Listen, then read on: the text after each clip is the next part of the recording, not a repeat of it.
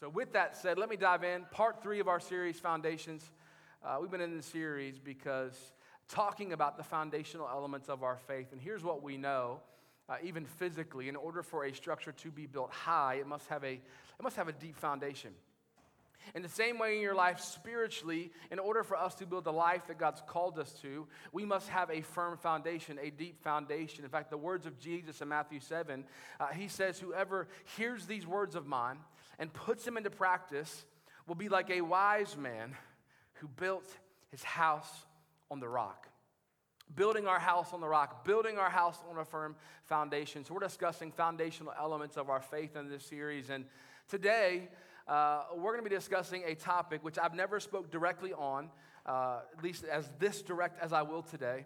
And uh, one I think is important to discuss, and that is the topic of eternal life in heaven and hell. Uh, some of you are already thinking, I wish today wasn't the day I invited my friend. Come on, we're talking about hell. All right, it's exciting, I know. Uh, no, but here's my hope, sincerely. Um, is that the, regardless of your background, maybe for some of you, many of you, Catalyst is sort of your first home church that you really, you've really leaned into, got planted into.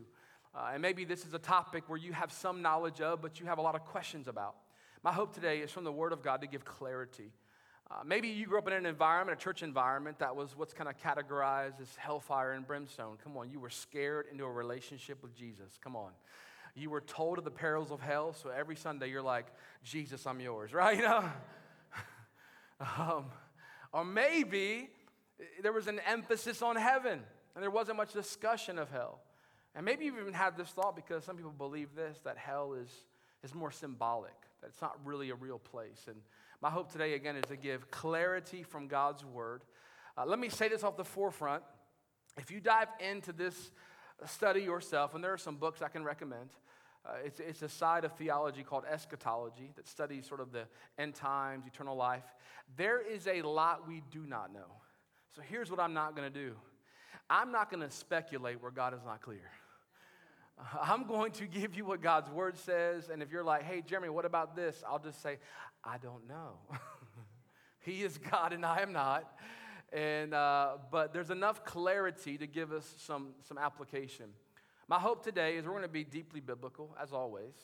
Uh, you'll get a, a theological foundation on this topic, but also very practical. Like, practically, how, how do we live now in light of eternity? How, how do we live now knowing this information? Uh, so, with that said, let's pray. Father, we thank you for your word. It's a lamp unto our feet, a light unto our path. We pray as we open it up today, uh, you would speak to us. Uh, we are expectant. We came to hear a word from you. Uh, Father, we know that you're going to speak to us as we open up your word. And it is in the name of Jesus. Amen. So I'm going to share with you, instead of having a foundational passage, I'm sharing, I'm going to share a lot of scripture with you, but I have three truths from God's word uh, with a lot of scripture uh, around it. So here, here's the first point. We're going to dive right in. If you're taking notes about this whole idea of living for eternity, and here, here's the truth I want you to grab hold of first, is that we can experience eternal life both now and forever both now and forever. John 5 24, the words of Jesus, very truly I tell you, whoever hears my word and believes him who sent me has eternal life and will not be judged but cross over from death to life. That word eternal life, it means life continuously. It means life without a beginning and life without an end. It's the life and life more abundantly that Jesus promises in John 10 10. That word believe means to be persuaded. It means you are fully persuaded. He says, Those who are fully persuaded that I am the Lord, those who are fully persuaded that Jesus Christ is the King of kings and Lord of lords, will experience life without end, he says. That's good news. Now, I'm going to speak to eternal life forever first, then we'll speak to the now. In Revelation 21, I'm going to read the revelation of John. This is towards the end of the Bible. If you're new to the Bible, it's a very back uh, in Revelation 21. And John has this revelation of what he refers to as the new heavens and the new earth. Now, let me give you clarity. And again, I could spend the next two hours uh, just into this topic alone, but I won't. So I'm going to try to be as efficient, uh, comprehensive enough, but, but yet simple for the sake of our time. Um, right now, there exists heaven and earth.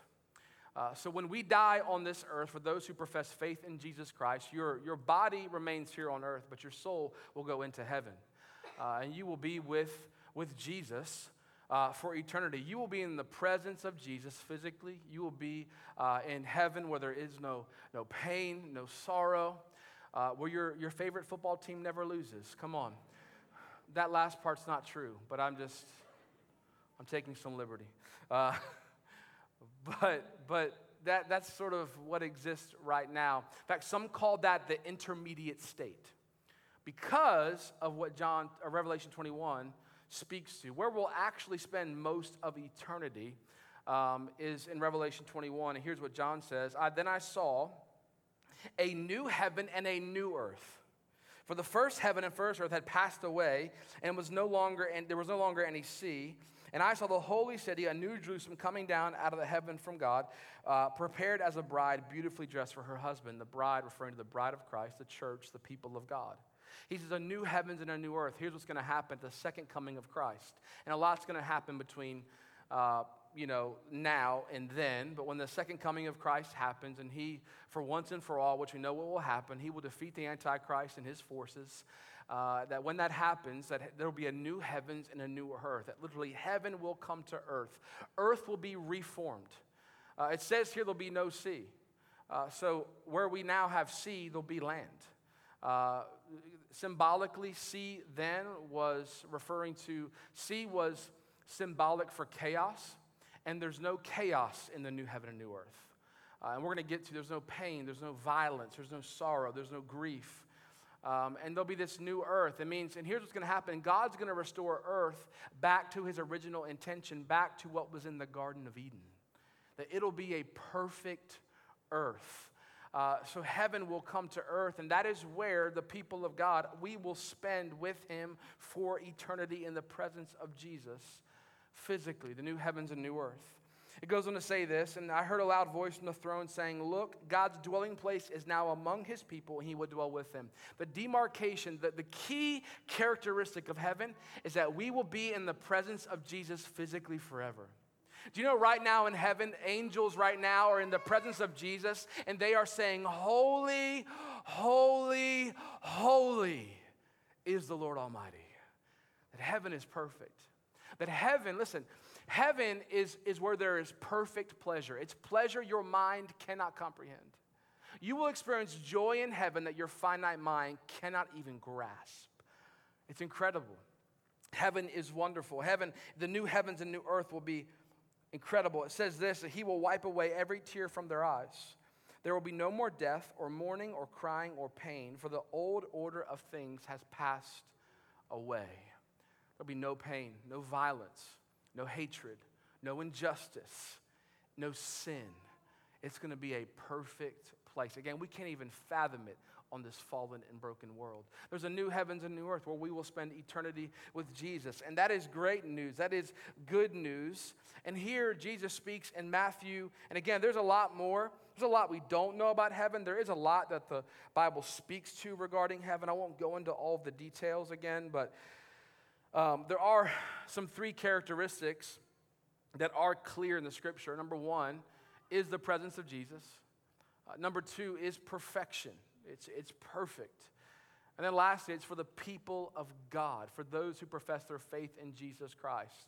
That is who will inhabit the new heavens and the new earth. And uh, again, there'll be no more pain or, or death. Oswald Chambers, a theologian, said this Eternal life is not a gift from God, eternal life is the gift of God. Because again, the key characteristic is the presence of Jesus Christ. Matthew 7 21, Jesus says this Not everyone who says to me, Lord, Lord, will enter the kingdom of heaven, but only the one who does the will of my Father who is in heaven. Many will say to me on that day, Lord, did we not prophesy in your name? In your name drive out demons, in your name perform miracles. I will tell them plainly, I never knew you. Away from me, you evildoers in this moment, he, Jesus, his people are coming to him and they, they're saying, you know, we, we, we, prophesied in your name. We went to church in your name. We read the Bible in your name. We, we cared for, for those who are experiencing poverty in your name. We, we did all of these good things. And he says, I never knew you. That word new is the word gnosko. It's not a book knowledge, it's an intimate knowledge. The word gnosko was most often used to refer to a relationship between a husband and wife, the utmost relational intimacy. Because what he's saying here in this moment is he's saying, listen, that your entrance, your access to eternal life, the new heavens and new earth, is not contingent upon your religious activity. It's contingent upon your relationship with me. And that's good news. And listen, when, when, when, when he's saying in this moment, this is important to grasp because if we're not careful, we can begin to think that because, uh, that because we, we come to church, that makes us a Christian. Jesus says, no. Because we read a Bible makes us a Christian, no. Because I, I say I'm a Christian, I'm a Christian, no. It's do you know God? Do you have a relationship with God? And how do you do that? You put your faith and your trust in Jesus. He is the way, the truth, and the life for all people. And he, he's saying here in this moment that I, that I want to have a relationship with you. I want to know you. But listen, those who know Christ, those who have a relationship with Christ, do things like read their Bible, do things like share their resources, do things like come to church, do things like forgive people. But those things do not make us a Christian. I was reminded recently of my, uh, my daughter, Abigail. She's three years old. We were watching a movie. We have a, we have a family movie night. Uh, we do every Friday night. In one movie we watched, there was a scene in the movie where two people kissed, like a peck on the cheek. Well, Abigail, in her three year old mind, because she sees mom and dad kiss, she assumed people who kiss, when you kiss, once you kiss, you're married. I said, You keep thinking that, girl, and you only kiss your husband when you're married in Jesus' name. So they kiss, and she's like, Oh, they're married. And she thinks that because she sees mom and dad kiss. So she assumes it's, that's what makes you married, you kiss. Uh, how many of you know kissing doesn't make you married? Some of you are like, thank you, Jesus, because I kissed some fools back in the day. Come on, somebody. it's under the blood of Jesus. He has forgiven you for those poor decisions. But married people kiss. Coming to church does not make you a Christian, but Christians come to church. Reading your Bible doesn't make you a Christian, but Christians read their Bible. Why? Because we're being transformed by the Spirit of God. Therefore, we desire to be in the presence of God. We desire to read the Word of God. So, so what I'm going to do at the end of service, and we already had folks this morning make this decision, you'll have an opportunity to put your faith and trust in Jesus, and that's how you'll experience eternal life, new heavens, new earth. When you pass from this earth, you will spend eternity in the presence of Jesus and in perfection but we can also experience eternal life now. And, and what's intriguing was in Matthew chapter 6, Jesus' disciples asked Jesus how to pray. What I find intriguing is his disciples saw Jesus heal the sick, raise the dead, care for the outcast. Uh, they saw him preach the gospel. They, they saw him do all of these things. And they didn't ask him, hey, Jesus, how do we heal the sick? Jesus, how do we care for the outcast? They said, Jesus, how do we pray? Because I think what they watched, they watched when Jesus went alone to be with the Father. They saw him come back walking in power, walking and then healing the blind eyes after he spent time with the Father. Can I tell you, our power as believers comes from our prayer. I believe this the enemy, if he cannot destroy you, he will get you to be so busy you do not have time to pray. Because when you don't have time to pray, you don't walk in His power. And if you're not walking in His power, you don't have authority over the devil. So he knows if I can do whatever I can, when you get up in the morning, if I can get them distracted by the news, by email, by Instagram, and they don't talk to him because he defeated me, he destroyed me. If, if I can get them to not talk to him, Oh, I can wreak havoc in their marriage. Oh, I can sell them lies. But He knows, can I tell you, when you pray, He knows you begin to walk in the power, the authority of Jesus Christ.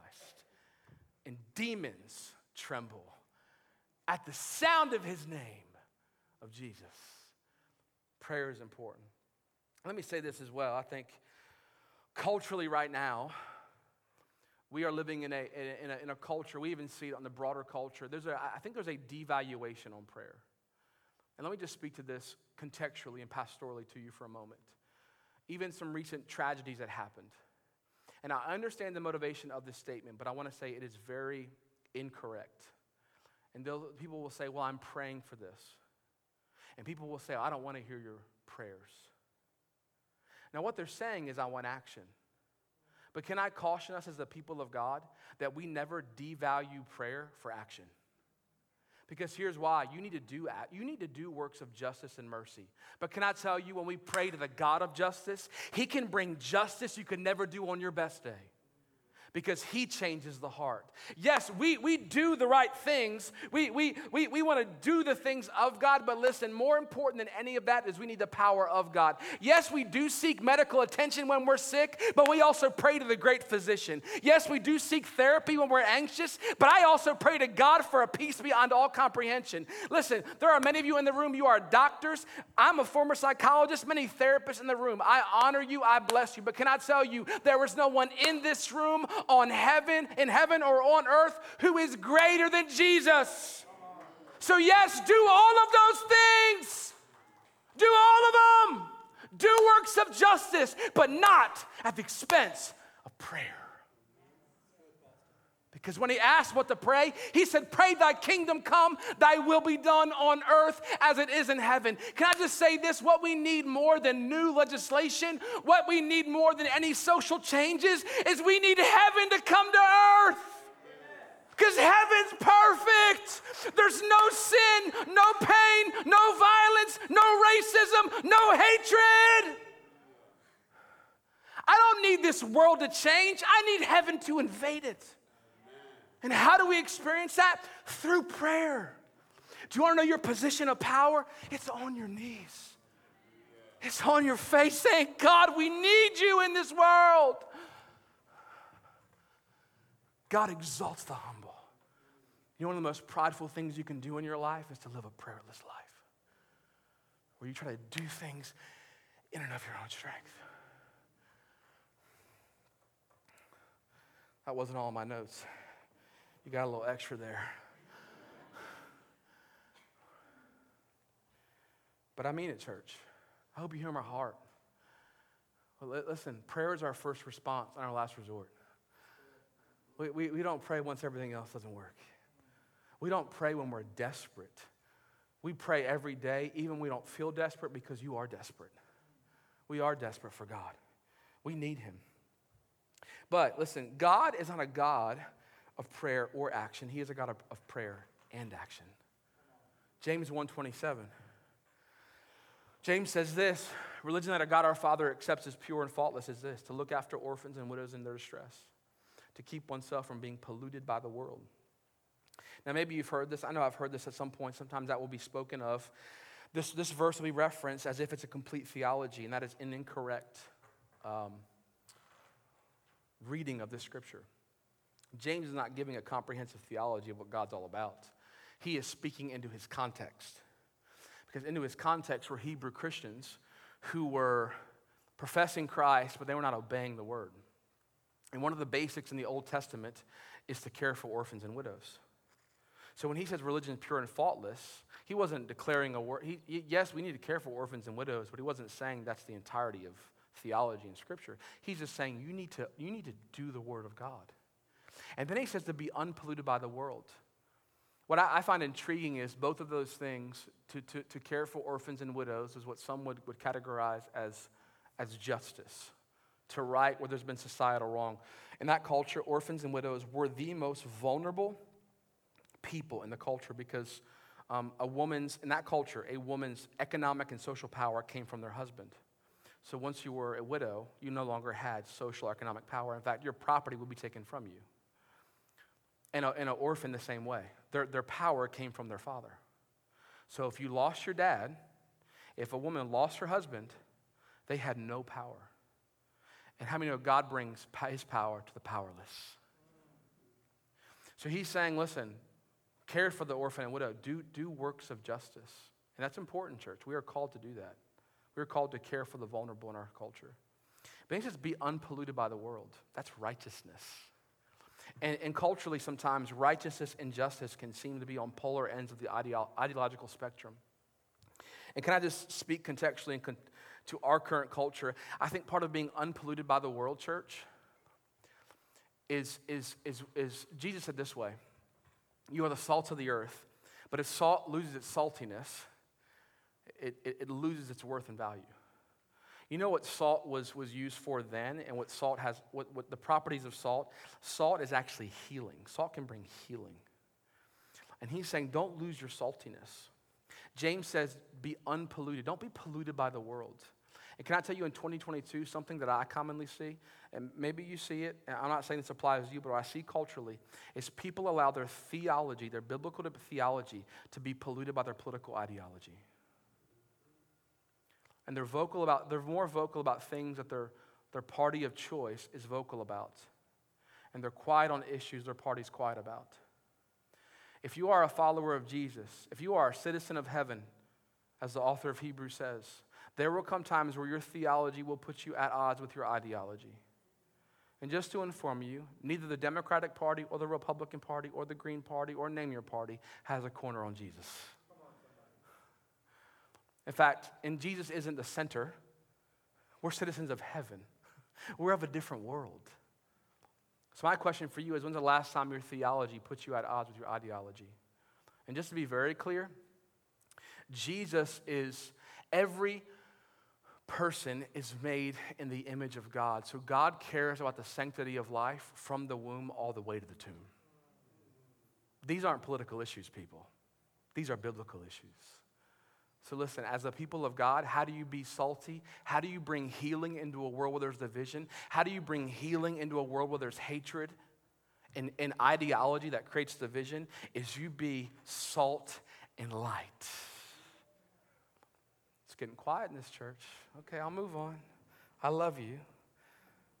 But God's called us to be salt and light, to be different. How do we bring heaven to earth? Through our prayer and through our righteousness. Here's what that means righteousness it means that we live morally pure. We don't take our, our, our P's and Q's on our moral standards from culture. We don't define sexuality by culture. We define it by the Word of God. Can I get an amen? amen. We, we, we define morality we define our ethical standards not by culture, but by the Word of God because I am, and if you are a follower of Jesus, you are a citizen of heaven and more than you are a citizen of the United States of America. Three people agree with me. That's okay. We're to be righteous and do works of justice. And prayer is our first response. We are called to bring heaven to earth. Here's the second point is God desires for no one to experience eternal death. He, he, we can experience eternal life, and he wants no one to experience eternal death. John 3:16, for God so loved the world that he gave his one and only son, that whoever believes in him shall not perish, but have eternal life. For God did not send his son into the world to condemn the world, but to save the world through him. Whoever believes in him is not condemned, but whoever does not believe stands condemned already because they have not believed in the name of God's one and only Son. Here's what Jesus says Jesus came into the world. God sent Christ into the world to save the world, not to condemn the world. To condemn the world is to prove someone guilty. But he says, when you do not believe in Christ, when you're not fully persuaded that Jesus Christ is Lord, you condemn yourself you are declaring yourself guilty of the penalty. What's the penalty? Revelation 6:23. The wages of sin is death. So when you do not profess faith in Jesus, you are condemning yourself to eternal death. Is what the words of Christ says. But he says God sent him into the world to save the world, not to condemn the world. Listen, God does not condemn people to hell. People condemn themselves, is what Jesus says. So he, he is a God of, and I want you to hear this, he is both a God of justice and a God of love. And sometimes people will think they're contradictions, but they're not. They're actually, he, he, is, he is both. So, so he talks about this idea of condemnation. Let me give some, some historical perspective. Matthew 25, Jesus says that hell was created, and hell is used in the Bible 167 times. In the original Greek, hell means the place of death. Uh, it was categorized in the scriptures. There's, lots we, there's a lot we do not know about hell. And like I said, we do not speculate where God's not clear.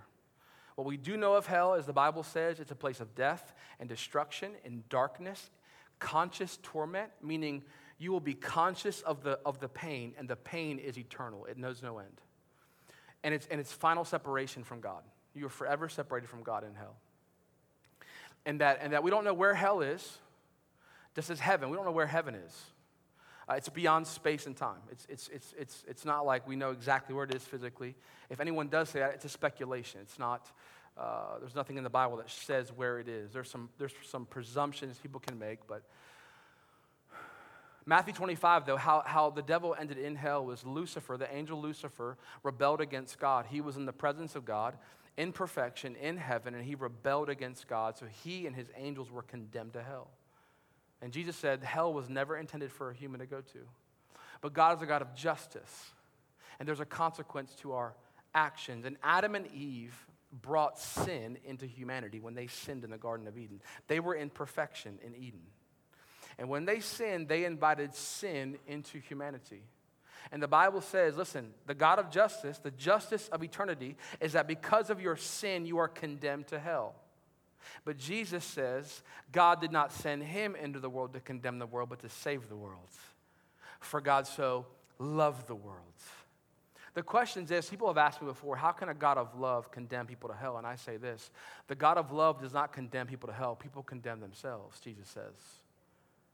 The better question is this is why, why, why would you not accept the love of the God of love who gave his son on the cross to die for you and me? Because he, he, he came, he, he, let's read Colossians. This brings more clarity. Chapter 2, verse 13. When you were dead in your sins and the uncircumcision of your flesh, God made you alive with Christ. He forgave us all our sins. If you're grateful for that, can you say amen? amen. All of your sins are forgiven, past, present, future. He canceled the charge of our legal indebtedness. Your legal indebtedness is death, not natural death, eternal death, hell.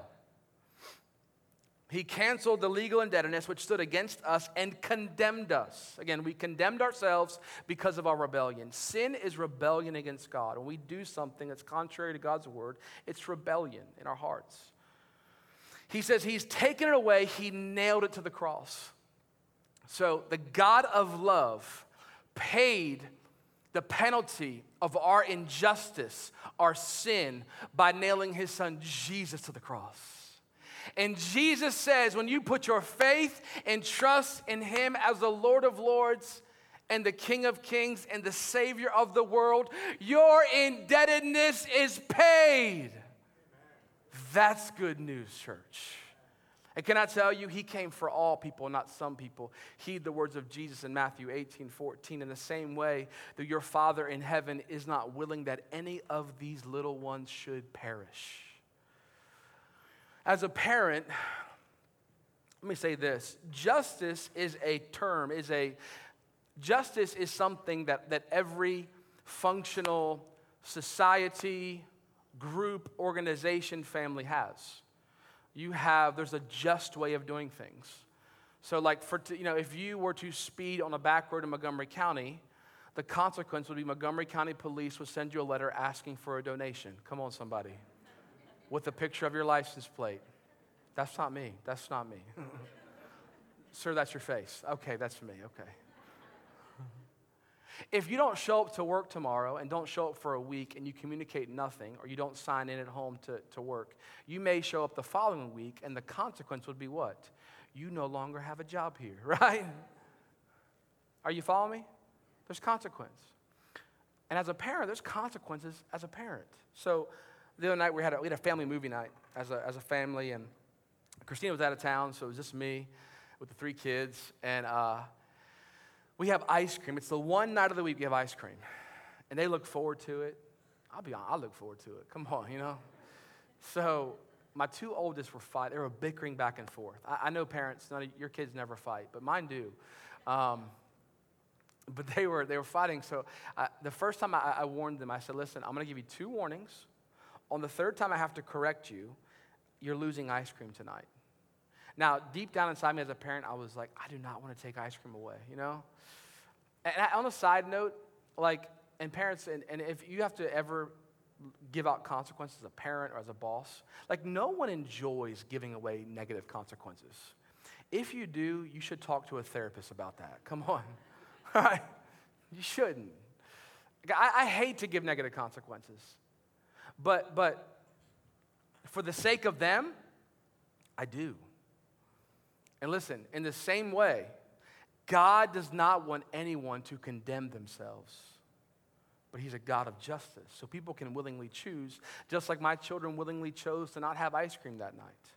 So we have a choice to make. Let me give you one more scripture about this whole topic. 2 Peter 3 9. It says this The Lord is not slow in keeping his promise, as some understand slowness. Instead, he is patient with you, not wanting anyone to perish, but everyone to come to repentance. They were asking Peter then, Hey, Peter, why hasn't Jesus come back yet? Like, mind you, it wasn't too long before Jesus ascended. And they're like, come on, all right, Jesus, it's bad enough, come on. Like, we're ready.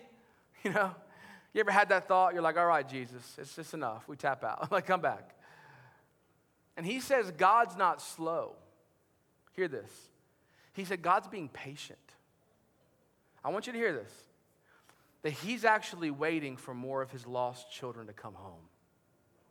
If you ever want to ask yourself, why is Jesus not come back, the second coming of Christ? The Bible clearly says he has not come back because there are lost individuals who have condemned themselves to hell because they have not put their faith in Jesus, and he is desiring them to come home.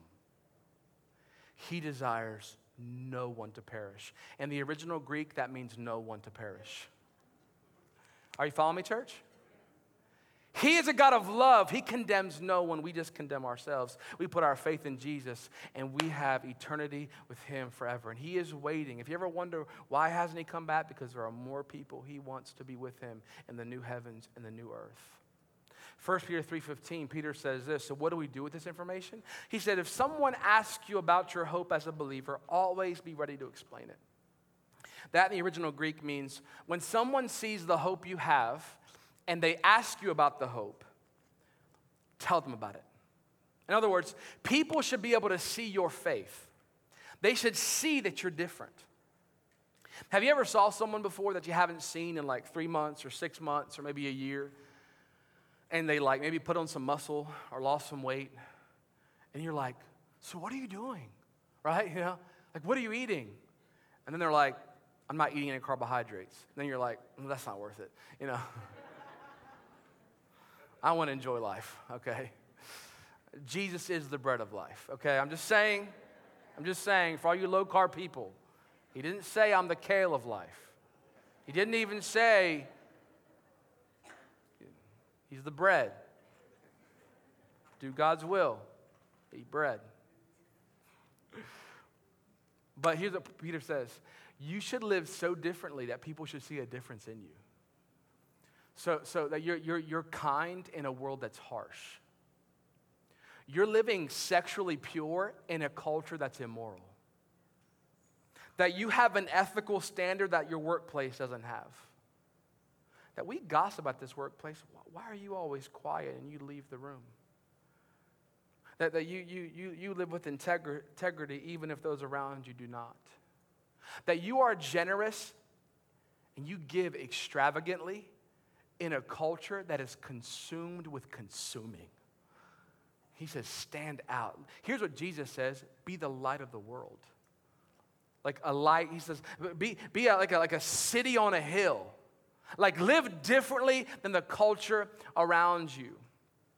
Paul said this in Romans 12 do not conform to the patterns of this world, but be transformed by the renewing of our mind. To stand out. And then when they ask you, Man, why are you living so differently? You tell them why. He says, share your faith boldly. Tell them the reason you have this hope. You know, one of the best things I think in, in, in our modern culture, it might be an overstatement, but maybe because it's almost lunchtime, but I think one of the best things are Costco samples. Have you ever experienced this before? You go to Costco and they have like the, the pigs in a blanket out. Come on the like spinach and feta puff or like the strawberry smoothie. Come on, the like the basil and mozzarella and tomato flatbread. Come on. You can actually get full off the samples at Costco alone. You can cheat the system, all right? But why do they have the samples out? Because they know when you have one pig in a blanket, you're going to want to eat 12 pigs in a blanket. When you have one piece of flatbread, you're going to be like, I need the whole thing. I just need the whole thing now. Can I tell you what, what Peter's saying? We are called to be samples of the goodness of God that when they see your righteousness and integrity, when they see your moral purity, it stands out in a culture where there's immorality. That when they see your generosity, it stands out in a consumeristic culture. When they see your kindness, it stands out in a culture where there's harshness. When they see that you're quick to forgive in a culture that's quick to cancel, they're going to say there's something about you. And you know, we were all made in the image of God, so all people are drawn to the presence of God and the Spirit of God and when we exemplify the character of God. And when that happens, is you share boldly. And here's what it looks like you don't have to have a three point sermon, you don't have to bring in your KJV study Bible to work. You simply, when they say, hey, how do you, how do you maintain your peace in this chaotic work environment? Now, can I tell you, I, I, probably would be really anxious right now if I didn't have this my relationship with Jesus. In fact, every morning before I come to work, I pray or they see your marriage. How do you have a healthy marriage after 17 years? Well, can I tell you, I probably wouldn't have a healthy marriage if we didn't keep God at the center of our marriage. That's what it looks like. It's not that you gotta, you gotta have the Bible in hand. You just share what God's doing in your life. Here's what the Revelation says We overcome by the blood of the Lamb, the sacrifice of Jesus, and the word of our, for those who know it, testimony. What God's doing in your life we share that. So Peter says you live, you live intentionally. You don't live haphazardly. When you're at work and you're living differently, that God's transforming you from the inside out, you wait for the moment someone asks you and you share why you're living differently. Here's the last point is that we will be rewarded based on how we live on earth. There's two, there's two judgments at the end of life. There's the great white throne judgment, which is where those who have not professed their faith in Jesus will be judged according to their works, and all of us fall short. That's back to point two that people will condemn themselves for the lack of faith in Jesus. Then there's the judgment seat of Christ. And every follower of Jesus will, be, will face uh, Christ for the judgment seat of Christ, and we will be judged, the Bible says this, according to our life here on earth. I'll give clarity to that. Romans 14, the Apostle Paul says, You then, why do you judge your brother or sister? Or why do you treat them with contempt? For we all will stand before God's judgment seat. He says in this moment, uh, he says, as is written, as surely as I live, says the Lord, every knee will bow before me, and every tongue will acknowledge God. So then, each of us will give an account of ourselves to God. What's happening in that Roman culture, they were, they were judging one another. They were pointing the figure. They, they were calling out the sin of their, of their brothers and sisters in Christ. Have you ever noticed it's easier to identify the sin in someone else before you do in your own life? As a parent and you raise little humans, you see it so often. I have two, two quick examples that are true stories that have happened in the Burroughs household where one of my children have, have, been, have been telling me, Hey, dad, they're having a snack before dinner and they're telling me this while they're eating a snack before dinner. True story. I said, What is in your hand? That categorizes a snack. So are you. or, Dad, they're watching TV and you told them not to, why they themselves are watching TV. But you know, it's easier to point out the pride in a coworker than the pride in your own heart. It's, have you ever found it's easier to judge somebody else for living a lucrative lifestyle while not addressing the greed in your own heart? It's easier to, to address how somebody else is wrong and not deal with the lust that's been operating in your heart. Man, I wonder what it would be like if we, as followers of Jesus, were more concerned with the sin in our own heart than the sin of other people. That if we had the posture of David, oh God, search me and know me and root out any wicked way in me. You know, Jesus even said that where, where evil, where sin is birthed, it's in the heart. He, he's concerned about the heart. That we would live a life because one day we will have to give an account. We will stand before God to give an account. And can I say this? God is not going to measure your life by your resume, by the letters behind your name due to all the degrees you've earned, by, the, by what school your child got into by how successful your kid was in recreational soccer, uh, He's not going to judge you based on who you know. He's not going to ask for letters of recommendation. He's not going to review your transcripts.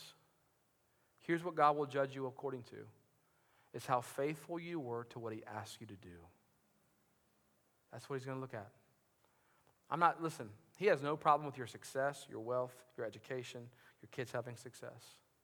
But what and that judgment is a reward based judgment. Now, we will all enter heaven for those who have faith in Jesus. So, your, your entrance into the new heavens and new earth, your eternal life access, is not contingent upon your behavior. We are saved by grace through faith, so no one can boast.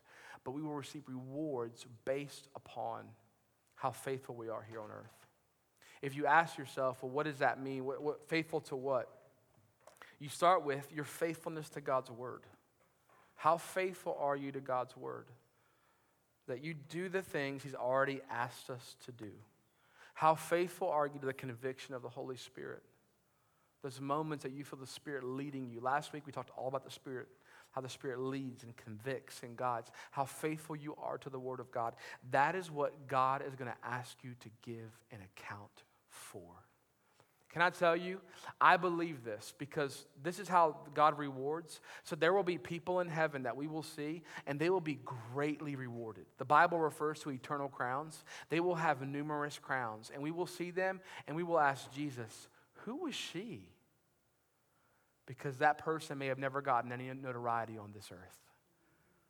They may have never been successful on this earth. But I think we'll have many people that Jesus will say, in the private moments, she interceded for her family. In the private moments when I spoke to his heart, when I convicted him of that sin, he heeded my conviction and he submitted to my spirit. Can I tell you, God will reward you as much, not just for your public obedience, but for your private obedience. For those moments he convicts you that nobody else knows about, and you heed it, you submit to him, we will be rewarded. Paul said this in 2 Timothy 2 5. He says, similarly, anyone who competes as an athlete does not receive the victor's crown except by competing according to the rules. He, he was very familiar with Grecian culture, so he's, he's using the metaphor of an Olympic athlete. And he says, an Olympic athlete in Greece, they had a strict training regimen and they had strict rules they had to abide by in order to, to win the crown. And he gives this metaphor because he, he's saying, in the same way, we're to be disciplined as followers of Jesus. You know, I love to study and look at the life of Olympic athletes. I love to watch documentaries to see how did they get to this place of winning a gold medal. And you see like every moment of their life for 4 years, sometimes 8 years, every meal is like scheduled out, right? You know, they don't get up on Tuesday morning. I think I'm going to have frosted flakes for breakfast, you know? It's already all measured out and, and they follow it. Why? And there's strict rules.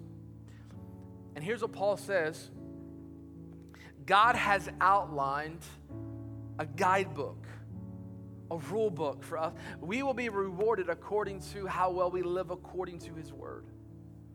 We live according to his spirit. We will be rewarded. You know, I was thinking about how the word disciple do you know the root word for discipline is the word disciple? You know, we are called to be led by faith and not by feeling. We have a very feeling based culture, and feelings are a great dashboard indicator, but they are a terrible navigator in your life. And he says that we walk by faith. Here's what that means. Here's what that means to be disciplined.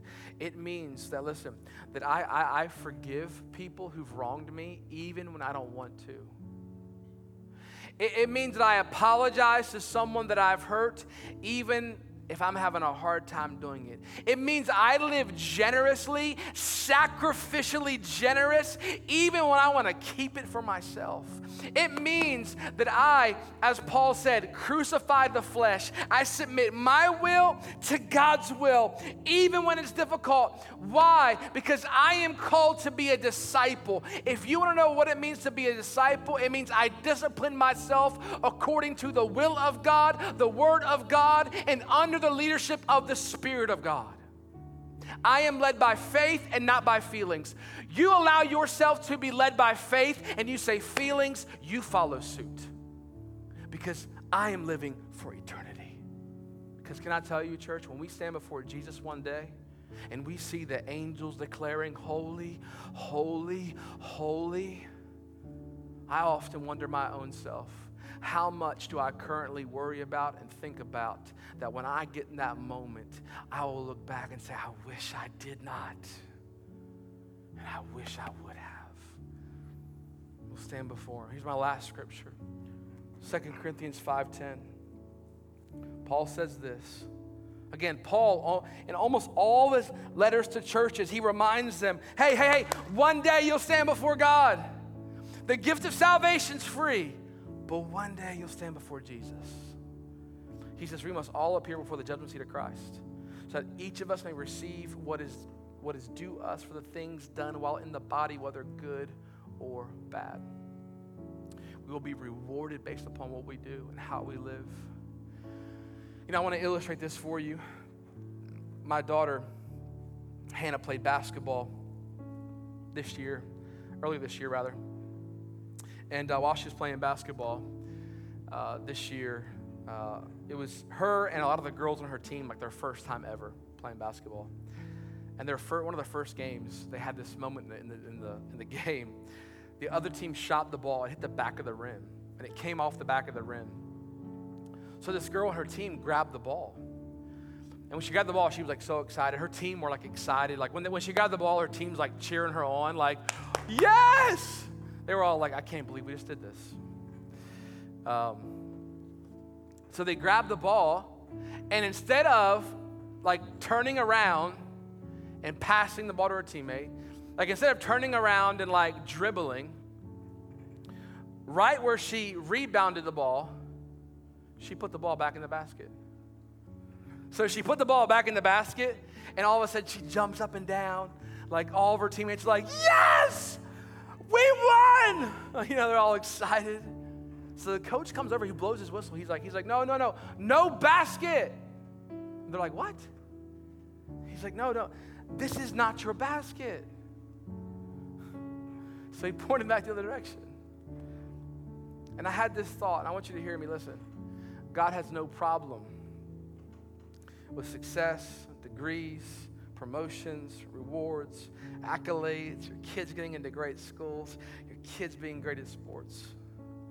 But here's my caution to you pastorally as Paul cautioned the Corinthian church, as Paul cautioned young Timothy, is that we do not become consumed with scoring points in the wrong goal is we do not measure our life by the length of our CV, by the publications we had published in professional journals, by what school our child got into.